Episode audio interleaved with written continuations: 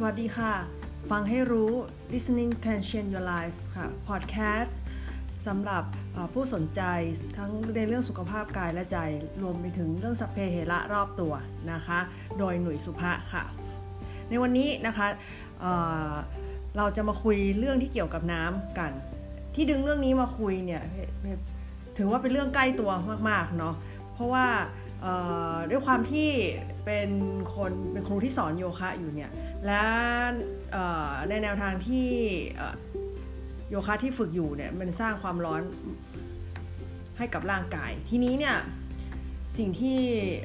จะเห็นบ่อยๆนอนก็มีทั้งนักเรียนที่เหงื่อออกมากเหงื่อออกน้อย อันนี้ก็แล้วแต่เป็นก็เป็นเรื่องของการเสียน้ำและสิ่งที่เรามักจะบอกอยู่เสมอกับนักเรียนเนาะ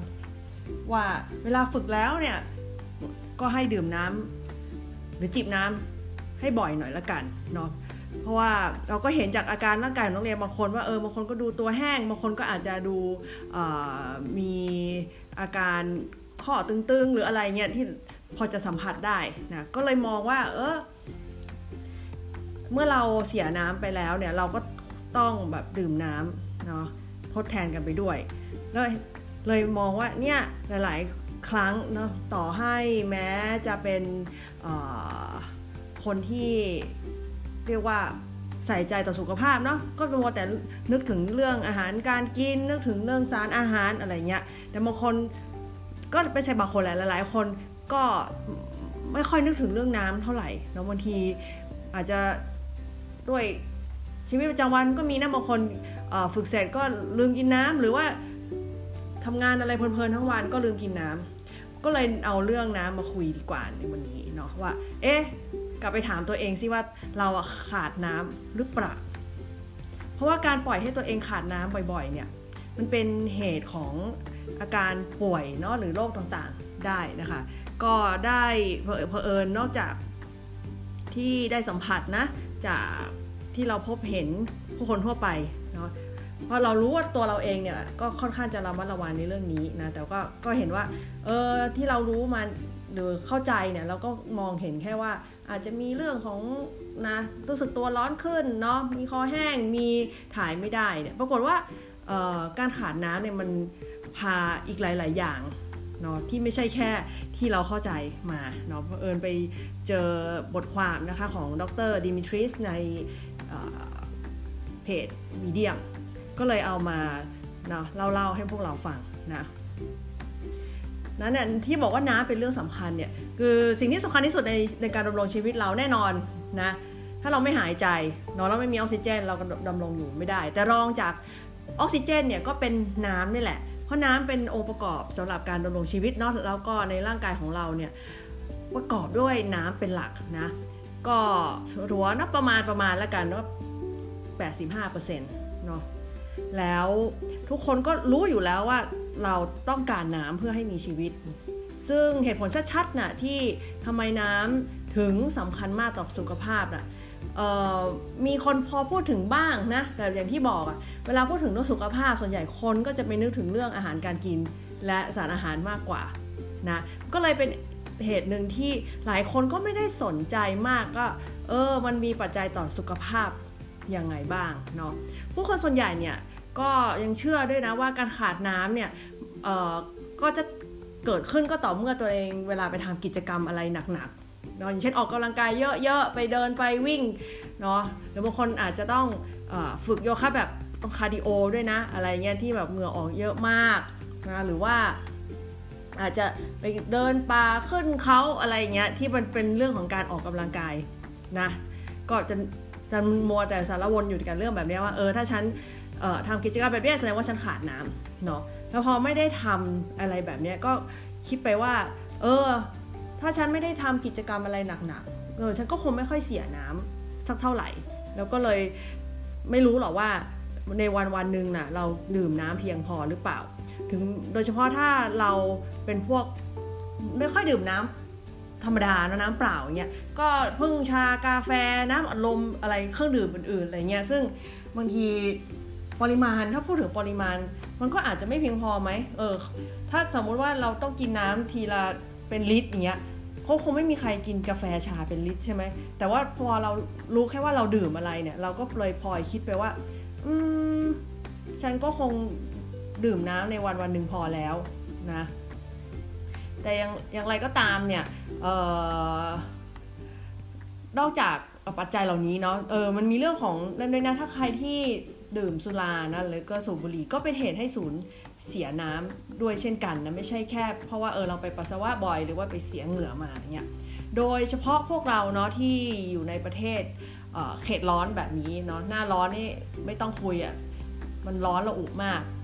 แล้วหน้าอื่นๆเนาะบางอย่างที่เขาชอบแซวว่าเมืองไทยมีมีอยู่ 3 ฤดูฤดูร้อนร้อนร้อนมากและฤดูร้อนมากกว่านะ เราก็บางทีร้อนมากๆบางทีบางคนก็อาจจะอืมพอจิบน้ำก็อาจจะพอเออได้ได้เรื่องอะไรบ้างเนาะอาจจะได้กินบ้างอะไรบ้าง แต่หารู้ไหมว่ามันไม่ใช่แค่อะไรนะตอนที่อยู่ในบรรยากาศหรืออุณหภูมิร้อนเนี่ยแม้แต่อยู่ในห้องปรับอากาศเนี่ยบางทีด้วยความที่มันเย็นไงเราก็เลยคิดว่าเออไม่ค่อยหิวน้ำว่าอะไรเงี้ยเราก็ไม่กินน้ำบางทีก็ อาศัยแค่ว่าหิวไม่หิวอะแต่จริงๆแล้วนะเราก็ลืมตัวไปว่าร่างกายมันต้องทำงานหลายอย่าง มันต้องการน้ำไปทำสิ่งอื่น ๆ ด้วย เราก็เลยลืมที่จะใส่ใจเรื่องน้ำไปด้วยนั่นเองนะจากการศึกษาเนี่ยเขาบอกว่าผู้คนคนเราเนี่ยนะมนุษย์เนี่ยสองในสามมีภาวะขาดน้ำเนาะแม้ว่าการขาดน้ำเพียงเล็กน้อยนะเล็กน้อยแค่ประมาณ 2%ของน้ำหนักตัวเนี่ย แค่ 2%เองนะ แต่ก็สามารถรบกวนการทำงานของร่างกายเนาะ แล้วทำให้ประสิทธิภาพในการทำงานของระบบต่างๆ ลดลงได้เนาะ ทั้งนี้เนี่ยมันยังมีผลโดยตรงด้วยนะ กับการเผาผ่านเผาผลาญอาหาร แล้วก็ระดับพลังงานแล้วนอกจากเรื่องกายภาพไม่พอมันยังลามไปถึงอารมณ์และความตื่นตัวไปด้วยเนาะ และเมื่อขาดน้ำเนี่ยมันนำพาอาการอะไรได้บ้างเนาะ หลักๆเนาะ อันดับแรกเนี่ยก็คือเรื่อง มีความเหนื่อยล้าและขาดพลังงานนะสภาวะขาดน้ำเนี่ยเป็นเหตุผลที่เบื้องต้นที่สุดนะของอาการเหนื่อยเรื้อรังนะถ้าใครมีอาการเหนื่อยเรื้อรังเนี่ยต้องกลับไปดูด้วยนะนี่เป็นเหตุผลหนึ่งว่าทำไมการเผาผลาญอาหารถึงทำงานได้ไม่ดีเนาะเพราะว่าสภาวะการขาดน้ำเนี่ยมันก็คือเป็นการขาดน้ำให้สำหรับเนื้อเยื่อด้วย และมันก็เลยเป็นเหตุทำให้การทำงานของเอนไซม์ลดลง เนาะเอนไซม์มันเป็นตัวที่ช่วยเพิ่มความเร็วในการทำปฏิกิริยาเคมีภายในระบบต่างๆ ในร่างกายเนาะและรวมไปถึงนะสามารถลดการขาดน้ำยังยังสามารถลดกระบวนการสร้างพลังงานด้วยปัจจัยมากกว่า 40%นะภายใน 1 ชั่วโมงเชียวนะตอนที่ที่ถ้าเราขาดน้ำขึ้นมาเนี่ยทางด้านในแง่ของสรีรวิทยาแล้วเขาบอกว่าสภาวะขาดน้ำเนี่ยมันเผยตัวออกมาให้เราเห็นได้เนาะจาก นี่สังเกตตัวเองได้เลยว่า ถ้าเราเริ่มหรือเราเริ่มหรือมีอาการนะแบบเริ่มไม่สนใจในการทำกิจกรรมอะไรใด ๆ ประจำวันมันดูแบบเฉยเฉยอืดๆอะไรเงี้ยก็ให้กลับไปดูเรื่องการจิบเนาะน้ำหรือดื่มน้ำได้ว่าเอ้เราดื่มน้ำเพียงพอหรือเปล่าเราสังเกตได้ง่ายๆอย่างนี้นะนอกจากอาการเหนื่อยล้าแล้วที่เรามักจะคิดถึงเป็นอันดับต้นๆเลย นะเวลาแบบไม่ค่อยได้จิบน้ำนะก็คือท้องผูกเนาะท้องสิ่งสำคัญอันดับแรกเนะี่ยเวลาเรากินน้ำเข้าไปเนี่ยน้ำมันจะส่งมีการส่งกระจายน้ำไปยังระบบต่างๆเนาะตรงที่ใดที่มีสภาวะขาดน้ำเรื้อรังอะ่ะแล้วก็รวมไปถึงลำไส้นะมันก็จะมีหน้าที่ดูดซึมของเหลวออกมาให้มากที่สุดใช่ไหมเออแล้วมันก็จะทิ้งกากไว้แล้วทำให้เกิดความเข้มข้น แล้วก็รวมให้ถึงทำให้อุจจาระแข็งด้วยเนาะ ออุจจาระแข็งเนี่ยก็เลยเป็นไงทำให้การขับถ่ายเป็นเรื่องยากมากเนาะและทำให้กระบวนการธรรมชาติ ธรรมดาแบบนี้กลายเป็นเรื่องกวนใจอย่างหนักได้เลยเนาะยิ่ง โดยเฉพาะอันนี้ถ้าเอาเรื่องของอกระบวนการการทำงานของร่างกายตามเวลาด้วยเนี่ยคือนอนหลับไม่ค่อยพอเนาะหรือนอนผิดเวลาแถมไม่จิบน้ำนอนขาดน้ำไปด้วย เอาปัจจัยหลายอย่างมารวมกันเนาะ ก็มันไม่มีของเหลวนะช่วยในการผลักดันนะ แล้วก็รวมไปถึงเวลาที่ควรจะเป็นเวลาทำงานของลำไส้เนาะเราเอาไปทำอย่างอื่นเนาะเวลาของการทำงานในช่วงลำไส้น่าประมาณตีห้านะเอออะไรเงี้ยช่วงหลังเราตื่นมาแล้วมันก็จะเป็นช่วงที่ดีนะก็ถ้าใครตื่นผิดเวลาเวลาเอาแน่เอานอนไม่ได้อะไรเงี้ยก็จะทำให้รบกวนระบบด้วยเช่นกันเนาะจริงเป็นเรื่องสำคัญนะว่า ถ้าเป็นไปได้เนี่ยแนะนำเนาะนี่เป็นเรื่องที่ทำเป็นประจำสำหรับตัวเองอยู่แล้วเนี่ยเวลาพอตื่นนอนมาปุ๊บเนี่ยก็จะดื่มน้ำอันนี้ที่ที่ผ่านมาในหลายประสบการณ์ก็หลายสูตรเลยเหมือนกันเนาะเมื่อก่อนสมัยก่อนเนี่ยก็แค่น้ำเปล่าธรรมดาเนาะมีอยู่ช่วงเป็น 10 ปีเลยแหละที่ดื่มน้ำส้มสายชูหมักเนาะจากแอปเปิล แล้วก็มีการผสมกับน้ำผึ้งนิดหน่อย แล้วก็ใส่น้ำผสมเป็นแก้วแล้วก็ดื่มเนาะอันนี้ก็เล่นเพื่อเรียกว่ากินเพื่อสรรพคุณอื่น ๆ ด้วย มันมีการช่วยเรื่องปรับสมดุลในร่างกายปรับสมดุลเรื่องประจำเดือนนะด้วยแล้วก็มีเรื่องของการช่วยในการขับถ่ายนะโดยส่วนตัวแล้วจริงๆไม่ค่อยได้มีปัญหาขับถ่ายนะตอนตอนนั้นใช้สูตรนี้กินเพื่อเพื่อเพื่อประโยชน์อย่างอื่นมากกว่า แต่ปัจจุบันเนี่ย ที่ทำอยู่เนี่ยคือดื่มน้ำหนึ่งแก้ว แต่ว่าจะเป็นน้ำอุ่นเนาะพอตื่นมาสิ่งแรกที่จะทำก็คือกดน้ำร้อนก่อนเลยนะแล้วก็นำมาผสม รู้สึกว่าเออการกินน้ำเทียบกับเมื่อก่อนที่กินน้ำธรรมดากินน้ำอุ่นรู้สึกว่าน้ำอุ่นเนี่ยมันช่วยมันมีเหมือนมันมีแรงมั้งไม่รู้สิแต่ตามในส่วนตัวแล้วรู้สึกว่าน้ำอุ่นเนี่ยมันช่วยมันผักเนาะแล้วก็ทำให้ถ่ายได้ง่ายขึ้น แต่อันนี้ก็ต้องคิดว่าเขาบอกว่าใครใครที่ไม่มีปัญหาเรื่องขับถ่ายอะถือว่าแบบเขาใช้ว่ามีบุญอะเออแต่ก็ยอมรับว่าตัวเองอยู่ในจุดนั้น เพราะว่าตื่นมาปุ๊บก็ภายใน 15 นาทีก็ไม่ก็จัดการได้เลยไม่มีปัญหาอะไรเนาะก็โชคดีไปอะไรเงี้ยแต่ก็สัมผัสได้นะว่าอย่างเมื่อวานไปนวดมา แล้วช่วงนวดมันก็หลายชั่วโมงเนาะรู้เลยว่าเมื่อวานปกติจะเป็นคนจิบน้ำตอนบ่ายพอไปเรื่อยๆพอสมควรเลย เมื่อวานมีช่วงเวลาที่จิบน้อยลงเออเมื่อเช้าก็ผลส่งผลเหมือนกันเออไม่ได้ถึงขั้นท้องผูกแต่ก็รู้ว่ามันไม่ปกติสักเท่าไหร่อะไรเงี้ยนะนอกนอกเหนือจากอาการท้องผูกแล้ว มีอย่างอื่นอีกที่เออก็ไม่คาดคิดเหมือนกันเนาะการจิบน้ำไม่พอดื่มน้ำไม่พอเนี่ย มีผลกับเรื่องน้ำหนักเกินแล้วก็โรคอ้วนด้วยเนาะสภาวะขาดน้ำแบบเป็นปัจจัยโรคอ้วนบอกไว้ น้ำหนักเกินมาจากการกินมากเกินกว่าที่ร่างกายจะเผาผลาญได้โอ้นี่แน่นอนเนาะและแต่ว่าแต่แนวโน้มที่ทำให้กินเกินกว่าจำเป็นนั้นก็มาจากไหนอะก็มาจากที่มีคำตอบมากมายจากคำถามนี้นะคะ แต่ที่ไม่ค่อยจะรู้กันก็คือเพราะว่ามันมีเรื่องของการกระหายน้ำด้วยเนาะนั้น นั้นจะทำยังไงแก้มันก็มีอยู่ 2 แนวทางง่าย ๆ อยู่แล้ว ก็ต้องดื่มน้ำให้เพียงพอเนาะแล้วก็ถ้าดื่มน้ำไม่ถ้าไม่ถนัดยังไงดีคือมันเคยเจอเหมือนกันนะ คนที่เขาเรียกว่าเป็นมนุษย์กระดกไม่เป็นอะ่ะคือการที่จะแบบดื่มน้ำอึกอึกเนี่ย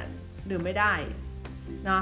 ก็ก็ถ้ามันดื่มอึกอึกยังไงไม่ได้ก็จิบเอา เพราะว่ามันก็ไม่ได้เป็นเรื่องดีนะที่แบบว่าอุ้ยฉันหิวน้ำแล้วคนฉันก็ซัดทีละลิตร ช็อกนะร่างกายจะช็อกนะเออแล้วก็เคยดูในรายการญี่ปุ่นเหมือนกัน ถ้าถ้าพูดในแง่ของการแบบกระดกน้ำไม่ได้เนี่ย อันนี้ก็จะเป็นอีกเรื่องหนึ่งไปเลย เพราะเขาบอกว่ามันเกี่ยวกับเรื่องความแข็งแรงเนาะ แล้วก็ระบบประสาทที่มันสัมพันธ์กับการทำให้กล้ามเนื้อที่มันช่วยแบบพาน้ำไหนที่เราดื่มลงไปเนี่ย เพราะการดื่มน้ำมันไม่ใช่แค่แบบว่าเป็นหลอดแล้วเราเทลงไป แต่ว่า มันไอ้ที่ว่ากระดกได้เนี่ยมันมีกล้ามเนื้อที่ต้องมาช่วยขยับมันไปด้วย แล้วมันเกี่ยวข้องกับ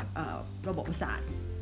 ก็อาจจะมีจนจุดนั้นที่บกพร่องอะไรเงี้ยมีปัญหานะเอาล่ะถ้าไม่พูดเฉพาะแค่แบบดื่มน้ำอย่างเดียวอะกรณีถ้ากินอาหารก็เนาะไปไปไปกินอาหารที่มีน้ำเป็นองค์ประกอบอยู่มากก็ได้เนาะซดน้ำไปเลยไม่ว่าจะเป็นน้ำแกงน้ำซุปก๋วยเตี๋ยวอะไรเงี้ยก็ได้เหมือนกันนะก็ถือว่าก้อมแก้มกินน้ำได้นะแต่ว่ายังไงก็ตามเนี่ย ถ้าเป็นไปได้เนี่ยหลังในการกินอาหารก็ไม่ควรถึงแม้เราต้องการน้ำขนาดไหนนะก็ไม่ควรกินข้าวคำน้ำคำอยู่ดี เพราะว่ามันก็จะไปช่วย เอ้ยไม่ใช่ไม่ช่วย มันทำให้ไปลดความเป็นกรดเนาะทำให้อาจจะทำให้ท้องอืดได้ด้วย มันจะดีกว่าเนี่ยก็คืออหลังจากกินอาหารเสร็จแล้วสักครึ่งชั่วโมงนะค่อยๆทยอยจิบน้ำไปเรื่อยก็จะดีเนาะนั้นแนวทางที่จะช่วยแก้แก้กระหายนะสองทางง่ายๆเนาะดื่มน้ำให้เพียงพอ หรือกินอาหารที่มีน้ำเป็นองค์ประกอบ นาะทางเลือกที่2เนี่ยเป็นการให้น้ำแก่ระบบต่างๆของร่างกายเนาะก็จริงนะแต่เรื่องของการที่กินอาหารที่มีน้ำเป็นองค์ประกอบได้น้ำก็จริง แต่สิ่งที่ต้องระวังก็คือว่า เราไม่ได้ใช่แค่ไม่ได้แค่น้ำอย่างเดียว แต่เราจะได้แคลอรี่มาด้วยถ้าเกิดว่าอาหารนั้นเนาะเป็นอาหารที่มีแคลอรี่สูงด้วยเนี่ยก็ทำให้เราอาอาจจะได้แคลอรี่เกินความจำเป็น ซึ่งก็จะส่งผลทำให้ได้น้ำหนักมาก ขึ้นตามไปด้วยเนาะก็ยังไงก็ตามถ้าเราอยากจะดับกระหายจริงๆเนี่ยถ้าเป็นไปได้ก็เลือกดื่มน้ำละกันเนาะน้ำที่ไม่มีแคลอรี่ก็น้ำเปล่าอะดีที่สุดนะนอกเหนือจากเเรื่องของอ้วนเนาะแล้วก็น้ำหนักเกินแล้วมีเรื่องของคอเลสเตอรอลด้วยนะคอเลสเตอรอลเนี่ยนะเป็นหนึ่งในองค์ประกอบ ของแห่งพลังชีวิตหนะที่ระบบต่างๆ ต้องนำไปใช้เนาะแต่ยังไงก็เถอะว่ามันมีอยู่ในเลือดในปริมาณสูง จนสามารถบ่งชี้ได้ของว่ามีอาการอักเสบฟังให้ดีนะมันเพราบอกว่าสามารถเนาะบ่งชี้ได้ ไม่ได้เป็นสาเหตุของอาการอักเสบนะ มันแค่บ่งชี้ได้เท่านั้นเองและ นอกจากนี้ยังเพิ่มความเสี่ยงของโรคหลอดเลือดหัวใจในบางกรณีด้วยนะส่วนหนึ่งของคอเลสเตอรอลเนี่ย ที่เรามักจะนึกถึงอะ่ะแล้วเราก็คิดว่ามันมาจากอย่างนี้ตลอดก็คือมาจากอาหาร แล้วเราก็จะระวังแต่เรื่องอาหารเนาะแต่อย่าลืมว่าในขณะที่อีกส่วนหนึ่งอะระบบในร่างกายของเราก็สร้างขึ้นมาเองได้ด้วยเนาะอาการคอเลสเตอรอลอยู่ในระดับสูงเนี่ยตามมาตรฐานการแพทย์เนี่ยสามารถย้อนไปหาสาเหตุได้ว่ามันมาจากสาเหตุอะไรเนาะเพราะนั้นเวลาเราไปเช็คเนี่ยมันก็เช็คได้ 2ออย่างว่าเอ้ยมันเป็นเพราะเหตุจากภายนอกคือเรื่องสิ่ง ภายนอกก็คือเอาจากข้างนอกเข้าข้างในใช่ไหมก็คืออาจจะเป็นเรื่องอาหารหรือเปล่า หรือสาเหตุภายในคือมีการผลิตมากเกินไปหรือเปล่านะจากในร่างกายเนาะก็ถ้าถ้าไม่แน่ใจก็น่าจะลองตรวจเช็คดูเนาะถ้าเราคิดว่าเราคุมอาหารดีคอเลสเตอรอลน่าจะไม่มีปัญหาจากที่มาจากภายนอก ก็ต้องดูจากปัญหาภายในด้วยแล้วกันเนาะหนึ่งในฟังก์ชันของคอเลสเตอรอลเนี่ยฝังคือคอเลสเตอรอลเนี่ยเขาจะฝังอยู่ในการสร้าง cell membrane cell membrane ก็คือเยื่อหุ้มเซลล์นะ สภาวะขาดน้ำเนี่ยมีหน้าที่สำหรับถ่ายของเหลวออกจากภายในเซลล์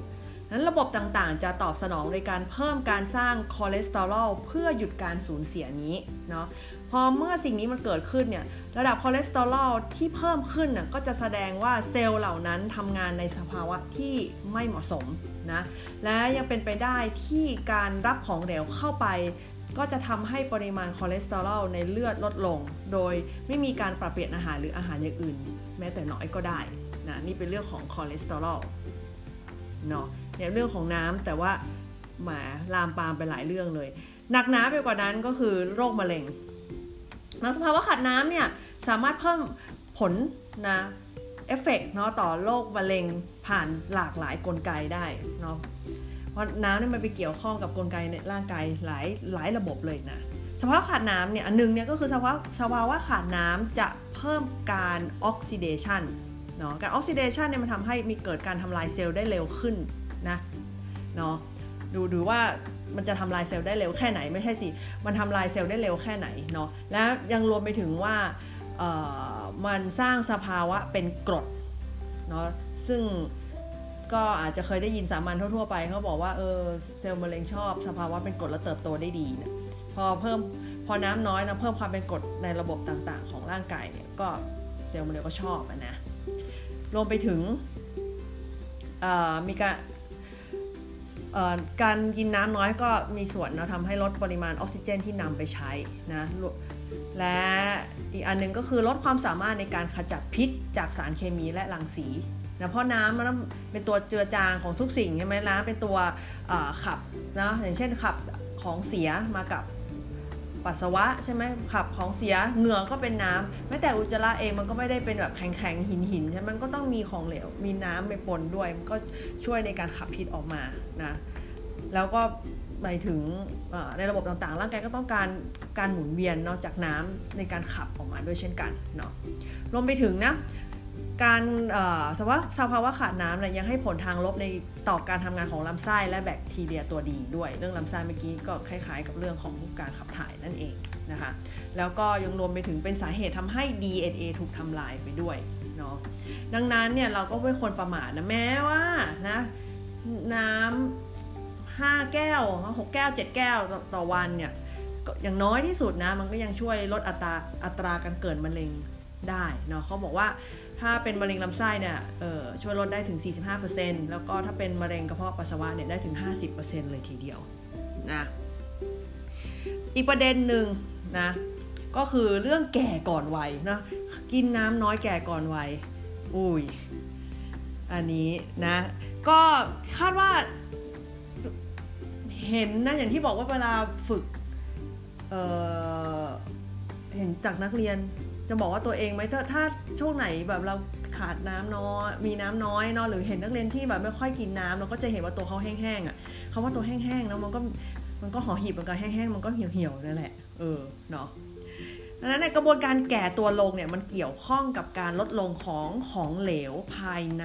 และภายนอกเซลล์นะซึ่งเป็นการลดลงทีละเล็กทีละน้อยนะอย่าลืมว่า ของเหลวเนี่ยมันพบได้ทั้งข้างในและข้างนอกเซลล์ด้วย ร่างกายเนาะของทารกเกิดใหม่เนี่ยประกอบด้วยน้ำถึง 85%เนาะโดยทั่วไปนะหรืออาจจะมากกว่าอีกนิดหน่อยอะไรเงี้ยแล้วหลังจากนั้นเนาะพอค่อยๆ โตเป็นผู้ใหญ่เนี่ยจาก 85 มันจะลดลงมาเป็น 70%แล้วจะลดลงไปอีกเรื่อยๆเนาะอย่างต่อเนื่องเมื่อเรามีอายุเพิ่มขึ้นนั้นจึงเป็นเรื่องที่ต้องระวัง นะการสูญเสียน้ำนะมีส่วนทำให้ปริมาณเนื้อเยื่อลดลงไปด้วยนั่นเอง แล้วก็เป็นลักษณะเฉพาะของกระบวนการแก่ตัวหรือสูงวัยนั่นเอง สภาวะขาดน้ำเนี่ยมันเลยยิ่งเร่งกระบวนการนี้ให้ไวขึ้นและแย่ลงไปอีก สภาวะขาดน้ำเรื้อรังยิ่งทำให้แก่เร็วเนาะดังนั้นเนี่ยถ้าใครเนาะอายุมากขึ้นมากขึ้นนะ ก็ก็ต้องอย่าลืมจิบน้ำแล้วก็เราจะเห็นว่า อืมเรียกว่าความชุ่มชื้นจะเห็นมันก็เห็นได้ง่ายนะจากความชุ่มชื้นผ่านจากผิวอะถ้าเฮ้ยอายุแค่นี้เอง แต่ทำไมแบบดูแบบผิวแห้งกล้าน หรือว่าดูเหี่ยว มันก็อาจจะมีผลนั่นแหละมาจากการที่ที่มันขาดความชุ่มชื้นชุ่มชื้นจากการขาดน้ำนั่นเองนะคะอนอกเหนือจากโรคเหล่านี้เนี่ยมันยังมีอีกหลาย ๆ อย่าง อาการอื่น ๆ เรียกว่าเป็นอาการอื่น ๆ ดีกว่าที่ ต่อสืบเนื่องนั่นมาจากสาเหตุสภาวะขาดน้ำแบบเรื้อรังเนาะอันนึงก็คือเรื่องของกระเพาะปัสสาวะอักเสบหลักฐานแสดงว่าปัสสาวะของผู้มีสภาวะขาดน้ำก็คือ ถ้านะเราดูจากสีเนาะสีออกเหลืองแค่แล้วก็มีความเข้มข้นเนี่ย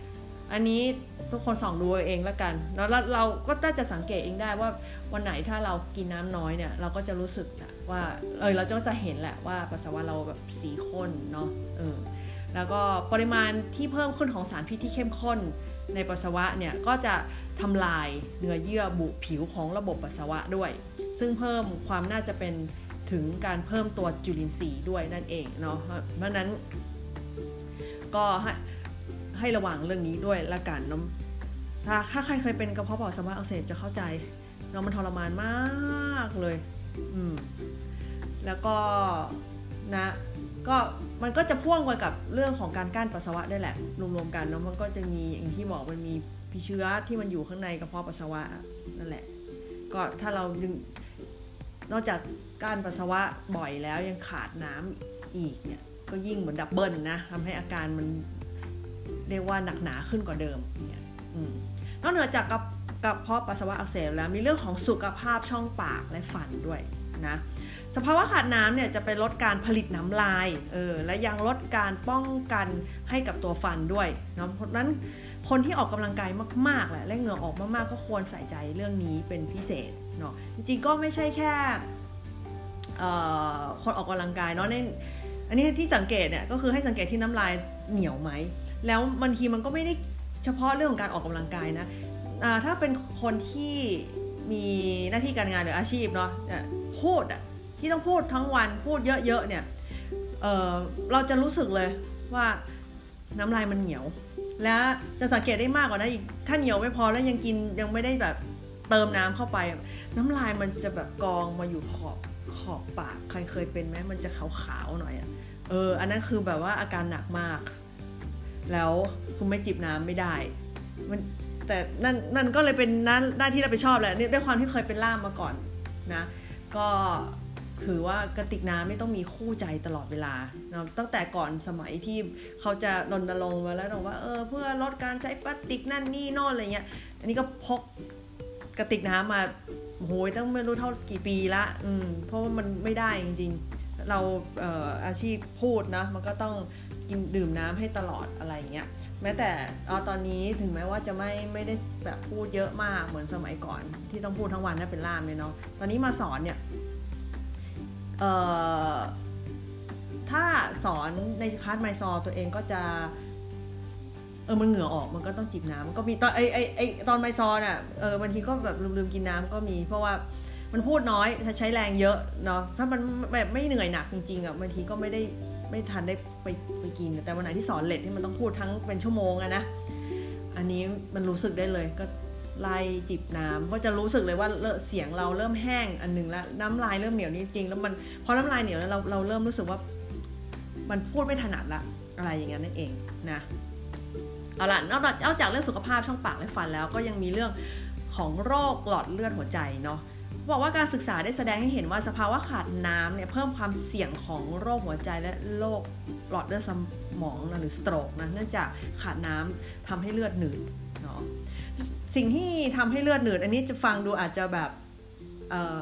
มันเป็นสามัญเนาะแต่เอตอนนี้ไม่ได้ไม่ได้กินแล้วอะก็คือเรื่องดื่มสุรา อันนี้จริงมากๆเอออันนี้แล้วแต่คนไหมแต่ว่าสำหรับตัวเองเนี่ยถ้าเอานี่นึกแบบย้อนอดีตการนะถ้าไอ้เรา คือก็ดื่มมาหลายอย่างเนาะก็ไม่ว่าจะเป็น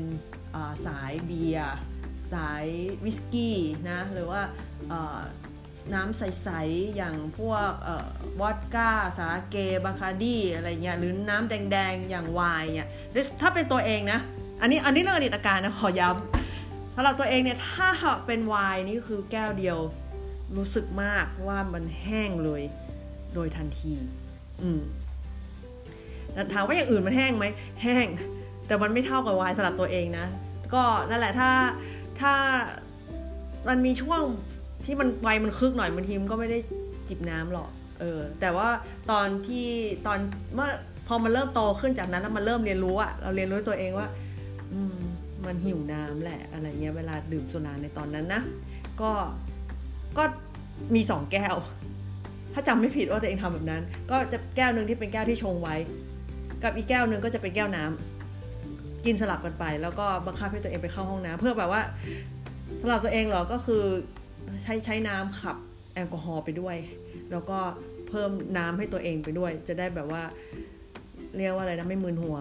ไม่แห้งเร็วเกินไปเอ้ไม่ไม่มึนเร็วเกินไปหรืออะไรเงี้ยอันนี้เป็นแค่เรื่องเล่านะคะเออในอดีตอดีตการเราแต่เดี๋ยวนี้ไม่ได้กินละ ก็ไม่ได้มีอ อะไรว่าละเรียกว่ารับเอฟเฟกเนาะผลมาจากการดื่มโซดาอีกแล้วนะแต่จำได้ว่าเป็นแบบนั้นนะคือรู้เลยว่าเลือดหนืดเนี่ยมันจริงมากเนาะเลือดหนืดนี่ทำให้มือนึกอะไรก็ไม่ออกสมองเบลอไปเลยทีเดียวอะล่ะนอกจากนี้ก็ยังมีเรื่องของอาการปวดท้องหรือไม่สบายท้องหรืออาหารไม่ย่อยเนาะสภาวะสภาวะขาดน้ำก็ทำให้ของเหลวในกระเพาะหลั่งน้อยลงด้วยเช่นกันเนาะรวมไปถึง เรื่องของความดันก็เกี่ยวเนาะความดันเลือดสูงหรือต่ำนี่เหมาทั้งสองอันเลยนะ เมื่อเกิดสภาวะขาดน้ำเนี่ยปริมาณเลือดจะไม่เพียงพอต่อการไหลเวียนของหลอดเลือดแดง และหลอดเลือดทั้งหมดของร่างกาย นั่นแปลว่าทำให้สมดุลของความดันแต่ละระบบมีปัญหา ไม่ว่าจะเป็นนะความดันสูงหรือต่ำก็เกี่ยวเช่นกันเนาะก็จริงก็สืบเนื่องมาจากเลือดหนืดด้วยแหละความดันมันไม่ได้ก็มีผลด้วยเช่นกันเนาะเลือด ราะว่าถ้าถ้าเลือดไหลเวียนไม่ดี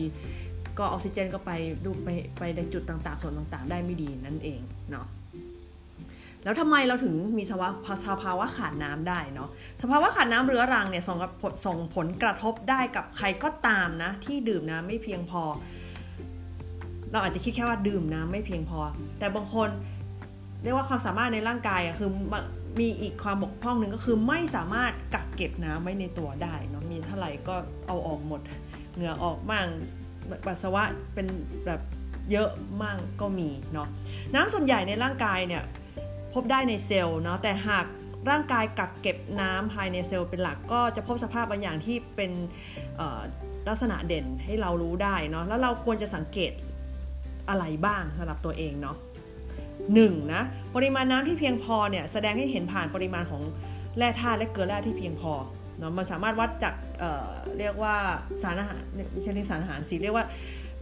ระบบระดับวิตามินเกลือแร่ที่เรามีในร่างกายเอ๊ะฉันว่าฉันก็กินเยอะแล้วนะเอออะไรเงี้ยแต่ว่าน้ำที่มันไม่เพียงพอก็อาจจะทำให้ก็แสดงผลผ่านไอไอพวกวิตามินเกลือแร่เนาะได้โดยเช่นกัน ระดับที่ 2 ก็คือเซลล์ต้องสามารถผลิตพลังงานได้อย่างเพียงพอที่จะปั๊มน้ำในเซลล์ให้อยู่ในปริมาณที่สมดุลนะ3ก็คือจำนวนที่พอเพียงของกรดอะมิโนและปริมาณและโปรตีนสำหรับระบบต่างๆ ในการสร้างและรักษากลไกที่ควบคุมระดับน้ำในร่างกายนะ คือมันมีเข้ามันก็ต้องมีออก แต่ว่ามันก็ไม่ได้ว่าเข้าแล้วออกเลยอะไรเงี้ยมันก็ต้องเข้าแล้วก็ไปไหลเวียนตามจุดต่างๆ ของร่างกายทำทำให้ทุกอย่างมันสมดุลนะแล้วก็อันดับที่สี่สุดท้ายเนี่ยระบบต้องมีกระบวนการจัดการกับสารอาหารรอง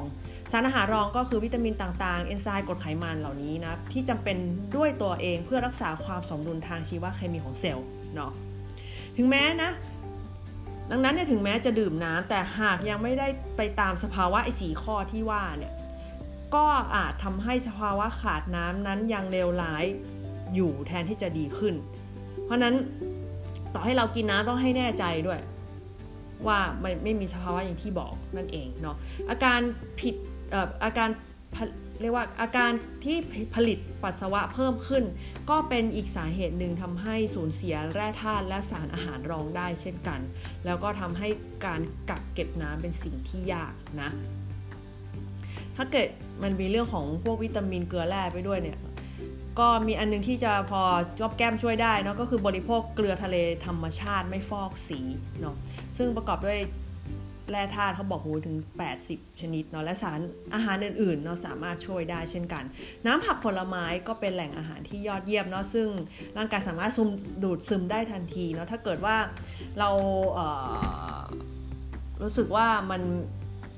ถ้าไม่ใช่ชากาแฟจะเอาอะไรดีอะไรเงี้ยที่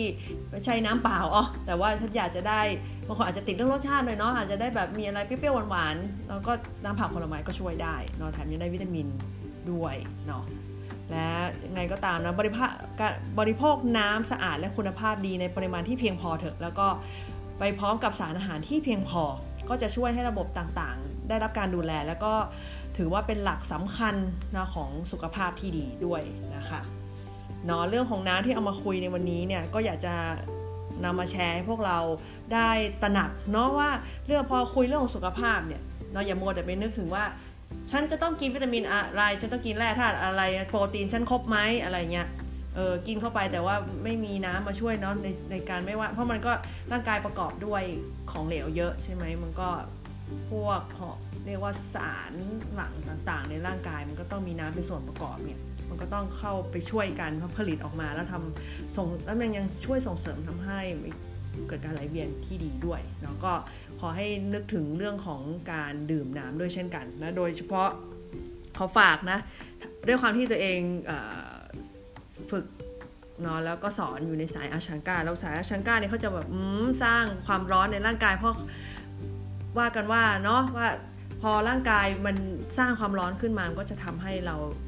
สามารถเคลื่อนตัวได้ง่ายเนาะมีการยืดหยุ่นได้ที่ดี กล้ามเนื้อมันกล้ามเนื้อเนี่ยพอเจอความร้อนมันก็จะยืดหยุ่นออกมาได้อะไรเงี้ยเพราะนั้นความร้อนที่มีมากๆเนี่ยค่ะมันก็ทำให้ขาดน้ำความความที่เราตัวร้อนนี่แหละฝึกเสร็จแล้วก็ควรจะดื่มน้ำด้วย ทีนี้แนะนำว่านะ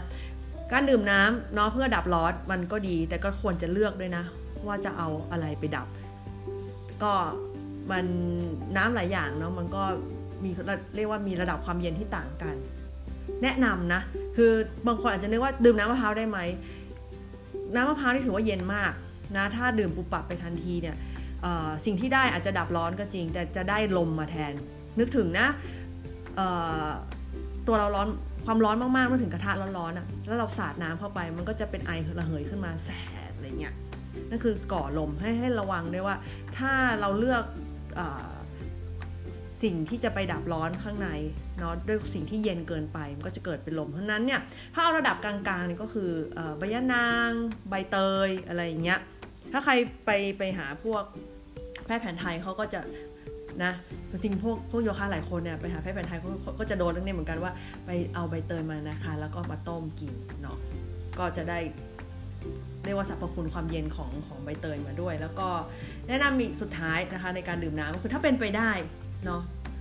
ไม่ควรดื่มน้ำเย็นน้ำใส่น้ำแข็งนะเอาแค่น้ำธรรมดาเนาะอุณหภูมิห้องก็ได้นะบางคนเคร่งๆเนี่ยเห็นบางอ่านไปอ่านบางตำราเนี่ยเขาบอกว่าแม้แต่อุณหภูมิห้องก็ยังถือว่าเย็น คนอุ่นกว่านั้นมันมันก็หลายสูตรเนาะบางบางคนก็บอกอุ่นเกินไปก็ไม่ดีอะไรเงี้ยก็เอาแบบเซฟๆเอาประมาณอุณหภูมิห้องละกันอย่างน้อยไม่ไม่ใส่น้ำแข็งนะก็ ลองเอาไปปฏิบัติดูแล้วกันนะเพื่อสุขภาพที่ดีขึ้นเนาะแล้วก็ห่างไกลจากโรคที่ไม่พึงประสงค์ทั้งหลายนะที่มันแอบแฝงมาอย่างที่เล่าให้ฟังนะคะ ก็ในวันนี้นะคะ ขอขอบคุณมากนะคะที่รับติดตามและฟังนะฟังให้รู้นะคะ ก็ไว้พบในเอพิ o d ดต่อไปนะคะจะเป็นเรื่องไหนก็ค่อยมาว่ากันอีกทีละกันนะคะ ในวันนี้ขอขอบคุณค่ะ